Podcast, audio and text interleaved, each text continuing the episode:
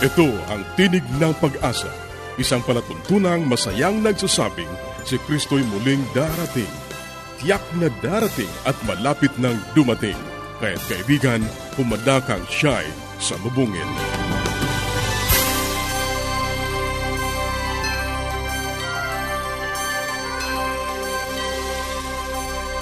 Binabati natin ang ating mga kaibigan at mga tagapakinig sa iba't ibang lugar na naaabot ng ating palatuntunan. Maraming salamat sa inyong patuloy na pagsubaybay. Ito pa rin ang Tinig ng Pag-asa, ang programang hatid sa inyo ng Adventist World Radio. Sa inyo na hindi pa nakatatanggap ng mga aklat at mga aralin sa Biblia na aming ipinamimigay, maaari pa rin po kayong makipag-ugnayan sa amin. Sumulat lamang sa Tinig ng Pag-asa, P.O. Box 401, Manila, Philippines. Tinig ng Pag-asa, P.O. Box 401, Manila, Philippines. O mag-email sa tinig at awr.org. Tinig at awr.org. Maaari ka rin mag-text sa Globe 0917-1742-777. 0917-1742-777. At sa Smart 0968-8536-607. 0968-8536-607. At para ma-download ang mga hindi napakinggang programa, magtungo lamang sa ating website www.awr.org www.awr.org Maaari ka rin magpadala ng mensahe sa ating Facebook page facebook.com slash awr Luzon, Philippines. facebook.com slash awr Luzon, Philippines. Ang ating mga pag-uusapan ngayon sa buhay pamilya, makakasama natin si Pastor Sol Tolentino, isang mahusay na tagapayo tungkol sa pagpapabuti ng samahan sa tahanan at ang kanyang paksang dadalhin ang mabuting pamantayan ng pag-aasawa.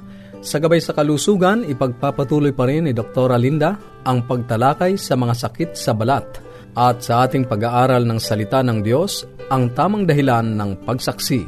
Yan ang ating mga tatalakayin dito pa rin sa Tinig ng Pag-asa. Manatili kang nakikinig.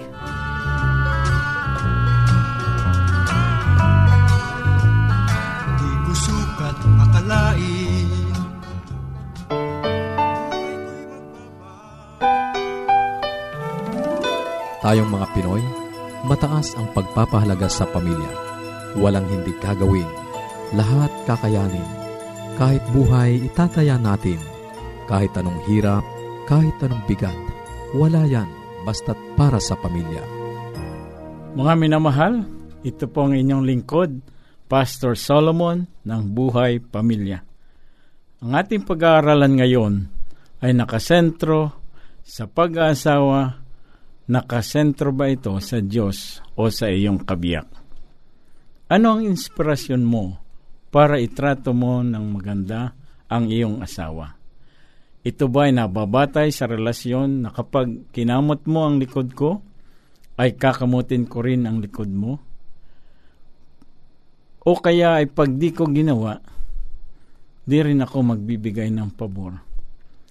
Sa pamantayan ng mundo, ito ay parang patas lamang. Pero isipin natin, kung naniniwala ka na ikaw ay anak ng Diyos, hindi ang pamantayan ng sanlibutan ang ating batayan.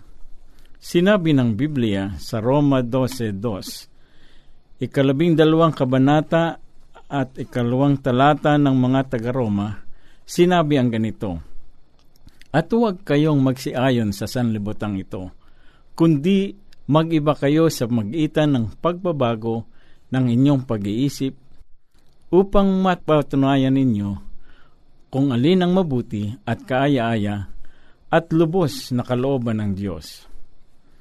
Ano daw ang mabuti at kaaya-aya at lubos na kalooban ng Diyos na sinasabing may kinalaman sa pag-aasawa? Paano po mababago at may ayon ang ating pag-iisip at kilos sang-ayon sa gusto ng Panginoon at di kapareho ng isip ng sanlibutan. Ito po ay sa pamagitan ng pagbabago ng pananaw natin. na ngayon hindi na nakasentro sa paningin ng asawa natin, kundi pananaw sa tingin ng mga mata ni Kristo. Ano ang ibig sabihin nito? Ang dakilang kapangyarihan ni Kristo ay nagpapabago sa ating mga prinsipyo at pananaw. Hindi natin iisipin ang masunod yung gusto ng lalaki o gusto ng babae ang ating mga desisyon ay dapat sang-ayon sa gusto ng Panginoon. Kapag mahal mo ang isang tao, ay uunahin mo ang mabuti para sa kanya at mabuti para sa mata ng Diyos. Alam ninyo, gusto kong ibigay ang aking karanasan. Nung ako ay bagong kasal, inisip ko na dapat ang asawa ko ay kapareho ng ugali ng aking nanay. So kung ano yung nakita ko sa aking nanay, nais kong makita na yun din ang pag-uugali ng aking asawa. Sapagkat doon ako namulat, doon ako nagkaroon ng prinsipyo. At sabi ko pag ako ay nagkaasawa, ganun din dapat ang ugali ng aking magiging mahal. Gusto ko na magluluto siya ng pagkain, maglilinis ng bahay, at mag-aasikaso sa akin. Subalit, napag-aralan ko ito na sa magitan ng pagbabasa ng banal na Biblia ay dapat pala ang pagtrato ko sa asawa ay kagaya ng pagmamahal ng Diyos sa kanyang iglesia na ibinigay ang sariling buhay para isakripisyo sa minamahal. Mula noon, gumanda ang aming samahang mag-asawa. Lumalim ang aming pagmamahalan at naging positibo ang aming paglilingkod sa kapwa-tao. Inuna namin ngayon ang gusto ng Diyos at kami napalapit sa isa't isa. Nakakatuwa na ganoon ang nangyari sa aming mag-asawa. Kapag pala nakasentro ang ating isipan sa mata ng Panginoon, tayo ay magiging kagaya ng kanyang pag-iisip. Mga minamahal, isipin natin na ang pag-aasawa ay dapat nakasentro sa ating Panginoong Hesus. Ito po ang nagmamahal sa inyo mula sa Buhay Pamilya, Pastor Solomon nagsasabing, ang matagumpay na pag-aasawa ay makakamit kung ikaw ay matututong umibig ng paulit-ulit ng maraming beses sa isang taong iyong minahal. Muli magandang araw sa inyong lahat at pagpalain kayo ng poong may kapal.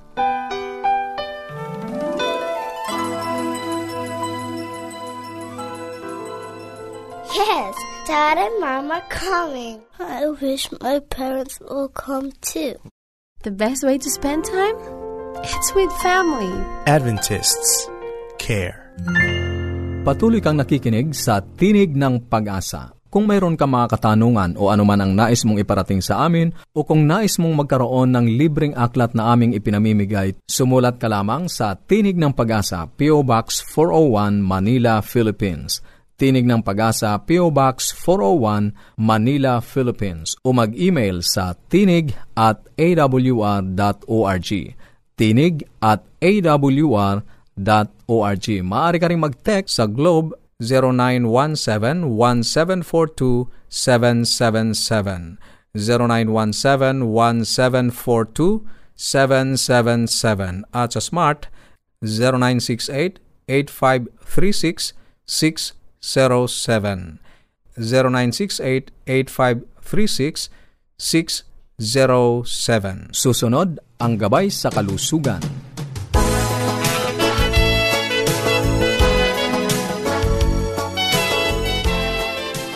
Isang magandang araw po sa ating mga tagapakinig. Andito na naman po tayo. Ako po si Dr. Linda Limbaron, ang inyong doctor sa Himpapawid. Magkakaroon po tayo ng mga usapan tungkol sa kalusugan o tungkol sa mga karamdaman. Ito pong mga nagdaang araw ay pinag-uusapan po natin ng mga sakit sa balat at nauna na po dito yung mga sakit na allergies or yung mga hindi nakakahawang sakit. Ngunit ngayon po ay sisimulan naman nating pag-usapan ang mga sakit sa balat na nakakahawa. Yung pong mga pinakakaraniwan lang at ang unang-una pong pumapasok sa isip ko ay ang scabies, no? Alam niyo po ba kung ang scabies? Ito po yung tinatawag natin na kurikong, no? Sa mga karaniwan po ay kurikong yan o di kaya ay galis, no? Medyo hindi magandang pakinggan pero alam nyo marami din pong nagkakaroon ng sakit na yan kaya magandang pag-usapan natin kung ano ba tong kurikong or ano ba tong galis, no? In English ay scabies. Alam niyo po ba na ito ay sanhi ng infection? Ito po ay mga maliliit na hayop, no? Halos tuldok na lamang to na halos hindi natin nakikita. Ngunit ang nakikita natin ay ang pinagbaunan. Alam po ba ninyo yung pag meron kayong sa balat no na tumutubo at ito po ay sobra ang kate. Yan po ang pinakakaraniwang description ng scabies. Sobra ang kate, lalo-lalo na sa gabi. Alam niyo po ba kung bakit? Kasi ang mga mites na ito or itong mga organismo na ito ay nandun sa ilalim ng ating balat at siya ay pagkagabi ay lumalakad, no? Yung sumusuot sa ilalim ng balat at ito po ay sa isang araw daw ay pwede pong makamigrate or makalakad ng kalahating sentimetro, no? Half centimeter, so maliit lang. At pag inimbestigahan ninyo, merong maliliit na guhit. Although minsan halos hindi na ito nakita. Pero ano ang karaniwan? Makikita natin may pamumula o di kaya ay mayroong mga lesions at sa gitna nito ay may nagtutubig. Yan po ang pinakakaraniwan. No? Parang may tubig ang mga tumutubo na makakati. At ito po ay natatagpuan sa mga parte ng katawan natin na nagpapawis. Yun pong mga singit-singit, no? Kaya po, pag ito ay nakita ninyo na tumutubo dito sa webs ng inyong kamay, no? Yung pagitan ng mga daliri, no? Yung webs ang tawag natin diyan or interdigital surfaces. Diyan po yan. O kaya ay sa, sa may siko o kaya dun sa harap ng siko, no? At sa alak-alakan o kaya sa singit, sa may kilikili, sa may malapit sa nipples or sa utong, kaya sa may pusod o sa singit, no, sa harapan or sa pagitan ng puwitan, ano, yung po mga singit-singit ang pinupuntahan yan kasi doon po medyo mapawis at doon po sila nag stay at saka yun na nga po ang sabi ko ito ay napakakati. At alam niyo po ba na ang isang mites ay nabubuhay po ng mga isa hanggang dalawang buwan. So, ganun po katagal ang buhay niya. At ang bawat isang babaeng mites ay nangingitlog po siya ng 10 hanggang 38 itlog, no? So, mabilis dadami po yan, ano? Maiisip na lang ninyo, aba, ba't gabi-gabi eh kumakate at dumadami ang inyong mga patsi-patsi sa katawan. At sa loob ng isang linggo ay nahahatch, no? Itong mga itlog na to ay nagiging mites na or nagiging adult na sa loob naman ng tatlong linggo at after 3 weeks ay mangingitlog na rin sila. Ngunit hindi lahat, kaunti lang ang nagiging adult mites, yung iba ay itlog lang at yun ang nakadeposito sa balat natin. Ngayon, yung balat naman natin ay sensitibo, nagkakaroon na rin ng reaction. Hindi lang basta yung dahil kumikilos siya doon or gumagapang kaya siya nangangati, kundi parang nagkakaroon na rin ng reaction ang ating katawan sa mga mites na to. At ano po ba ang isa pang karaniwang sign ng kurikong o kaya ng scabies? Ang paghahawa-hawa ng pamilya. No? So, hindi lang isang tao sa pamilya ang meron. So, karaniwan po pag meron akong mga pasyente na sinususpecha ko, ang una kong tinatanong ay, ikaw lamang ba ang merong ganitong nararamdaman. Most of the time, hindi naman po lagi. Minsan, uh, nakakalusot, medyo malakas ang resistensya ng kasama sa bahay. Pero kadalasan po ay merong kasama sa bahay na nangangati rin. So hanggang dito na lang po muna tayo sa araw na to. Kung kayo po ay may gustong itanong, pwede po kayong lumiham sa atin. Ilagay lang po ninyo, Dear Doctor, P.O. Box 401 Manila, Philippines. Hanggang dito po at uh, magandang araw po sa inyong lahat. Paging Dr. Rodriguez, you're needed at room 321. Dr. Rodriguez, Mrs. Martinez, kailangan na po nating i-dialysis ang asawa ninyo. New outlook? and a healthy lifestyle makes a big difference. Adventists care.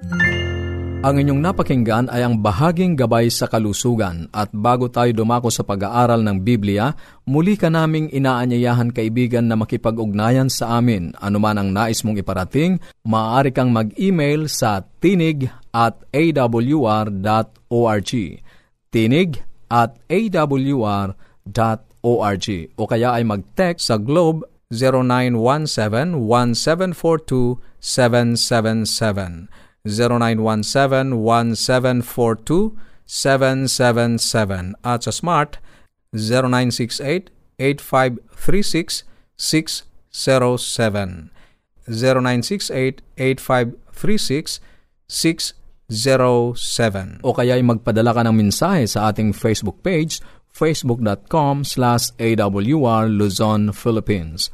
Facebook.com slash awr Luzon, Philippines Dadako na tayo sa pag-aaral ng Biblia.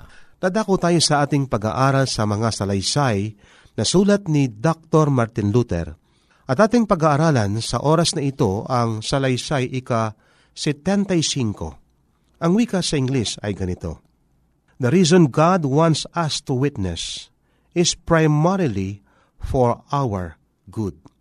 Ang dahilan na gusto ng Diyos na tayo ay sumaksi ay para sa ating kabutihan. Halimbawang isang araw, ako ay patungo sa isang pagalakbay at ako ay maglalakad mula sa North Philippine Union Mission. Patungo ako sa Adventist University of the Philippines o AUP at gusto kong makarating doon. Dumating kang sakay ng iyong hasakyan at inalok mo akong sumakay. Kung ako ay sumakay, madali akong makakarating sa AUP. Makakaiwas ako sa maraming paltos na aking mga paa. Baligtarin natin. Maglalakbay ako mula sa North Philippine Union Mission patungong Pampanga sa kabilang direksyon. Dumating ka sa iyong asakyan, huminto ka at pinasakay mo ako. Sa aking pagsakay, makakarating ako ng madali at ako ay makakarating sa Pampanga, maiwasan ko ang maraming paltos sa aking mga paa. At ako ay makakarating ng malwalhati sa aking paglalakbay.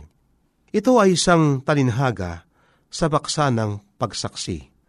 At ang aking bahagi sa paghayo at pagbahagi ng Ibanghelyo, kung minsan ang mga theologians ay nagtatalo tungkol sa tanging kapahayagan at pangkalahatang pangangaral. Yaong mga nasa panig ng tanging kapahayagan ay nagsasabi na upang maligtas, kailangan marinig ng tao ang kasaysayan ni Kristo at tanggapin ito ng tiyakan. Ipinipiit nila na malibang yaong lumapit na kay Kristo ay ahayo, magsasabi at magbabahagi ang mga tao ay mawaglit magpakailanman. Sa kabilang dako, yaong mga nasa panig ng pangkalahatang kapahayagan ay naniniwala na hatulan ng Diyos ang bawat tao batay sa liwanag na kanyang tinanggap at kung ang tanging alam ng tao sa kanyang buong buhay ay tumugon sa Diyos sa kalikasan, yaon ay sapat na. Maaari nating tingnan ito mula sa pananaw ng isang pilosopo at magkaroon ng konklusyon na sapagkat ang Diyos ay Diyos ng pag-ibig. At dahil ang Diyos ay makatarungan at tapat, hindi niya pabayaan ang sino man na mawaglit batay lamang sa kanyang ginawa o hindi ginawa. May mga mabuting dahilan para sa pananaw na ito mula sa mga kinasihang sulat. Sinabi sa 1.19 na si Kristo ang ilaw na tumatanglaw sa bawat dumarating sanlibutan. Merong sinasabi sa Review and Herald, ito ay nalimbag noong Hunyo 22, 1911, ay may ganitong komentaryo. Sa araw ng paghukom, kapag pinag-usapan na kung bakit hindi ka tumalima sa mga kautusan ng Diyos, hindi mo may kakatwiran ang dahilan ng pagsuway ng iba. Sa mga katwid kaibigan, Kasi ang sabi ng iba, bakit si ganito, bakit si ganon?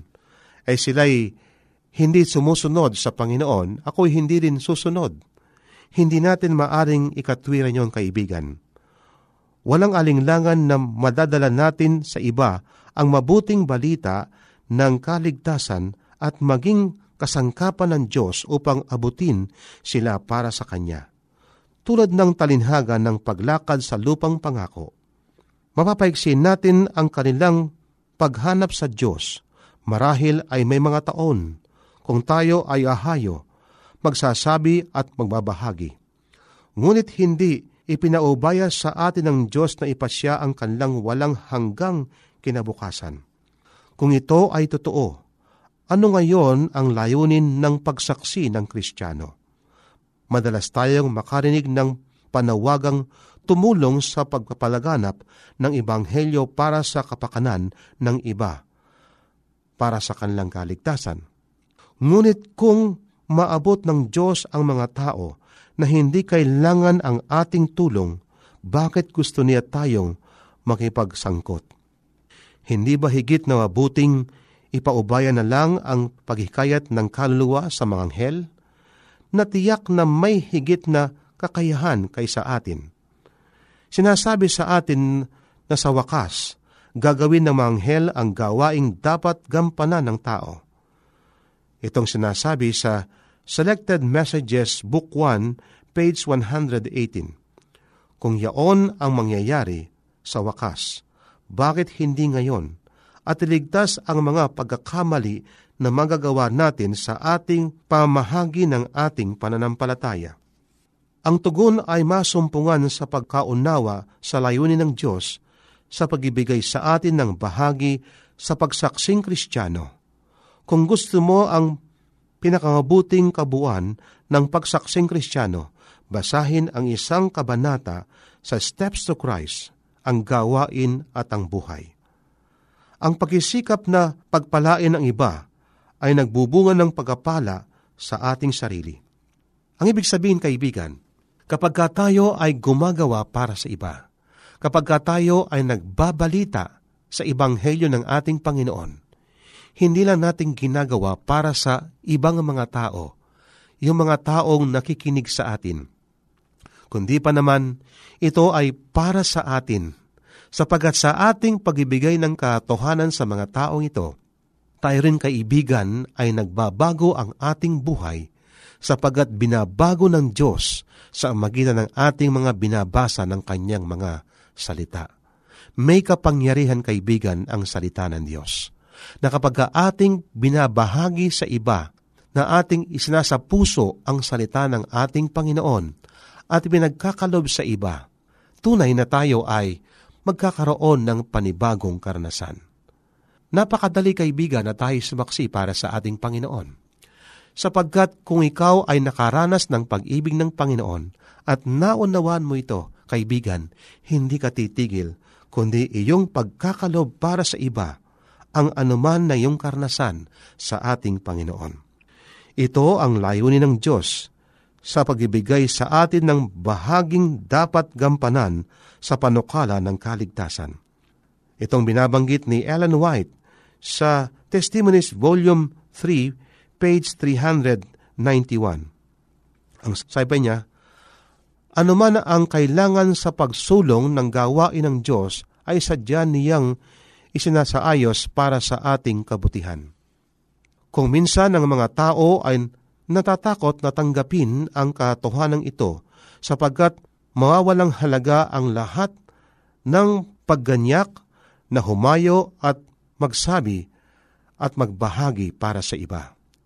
Tila makasarili ang makipagsangkot sa paglilingkod para sa ating sarili, kabutihan para sa ikabubuti ng iba Ngunit pansinin na may kaibahan ang layunin ng Diyos para sa atin na makipagsangkot sa pagsaksi at ang ating layunin na maging kasangkot.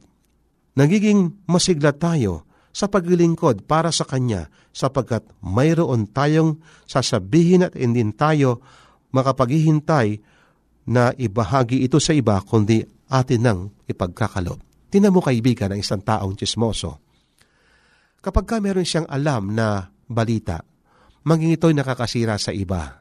Sasabihin, kaibigan, atin-atin lang ito. Huwag mong sabihin sa iba. Pero ang dami ng kinausap, ang dami ng pinagsabihan. Kung ang isang chismoso kaibigan, ang nagbibigay ng pabalita at hindi siya mapakali kung hindi ipagkalob ang pabalita, bakit naman tayo kaibigan? Ang ating dalang pabalita ay yung walang hanggang pabalita, yung dakilang pag-ibig ng ating Panginoon.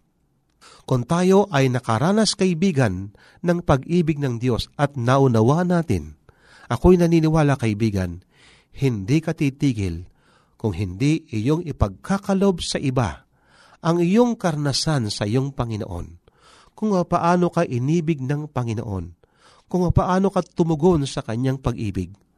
Ako kaibigan naniniwala, ikaw ay magbibigay ng pabalita, natutuwa ka, sapagkat isang panibagong karnasan ang ipinaranas sa iyo ng ating Panginoon. Kaibigan, kailangan tayong magbalita para sa ating Panginoon. Maraming salamat sa iyong pakikinig. Sana'y nakinabang ka sa ating mga pag-aaral. Muli ka naming inaanyayahan na makipag-ugnayan sa amin sa anumang katanungang nais mong iparating, gayon din kung nagnanais kang magkaroon ng mga libreng aklat at mga aralin sa Biblia.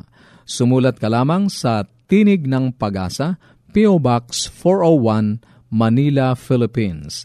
Tinig ng Pag-asa, P.O. Box 401, Manila, Philippines maaari ka rin mag-email sa tinig at awr.org. Tinig at awr.org o magpadala ng mensahe sa ating Facebook account facebook.com slash awr Luzon, Philippines. Facebook.com slash awr Luzon, Philippines. Maaari ka rin mag-text sa Globe 0917-1742-777 0917-1742-777 at sa Smart 0968-8536-607 0968-8536-607 At upang ma-download ang mga hindi napakinggang programa, magtungo lamang sa ating website www.awr.org www.awr.org sa mga kababayan nating nasa Estados Unidos, maaari nyo na ring mapakinggan sa inyong mga cellphone ang ating programa. Idaya lamang ang 712-432-9975. 712-432-9975. Ito pong muli ang iyong kaibigan, Narcaranza, pansamantalang nagpapaalam. Sa Roma 15.13, pagpalain kanawa ng Diyos ng pag-asa, ng buong kagalakan at kapayapaan.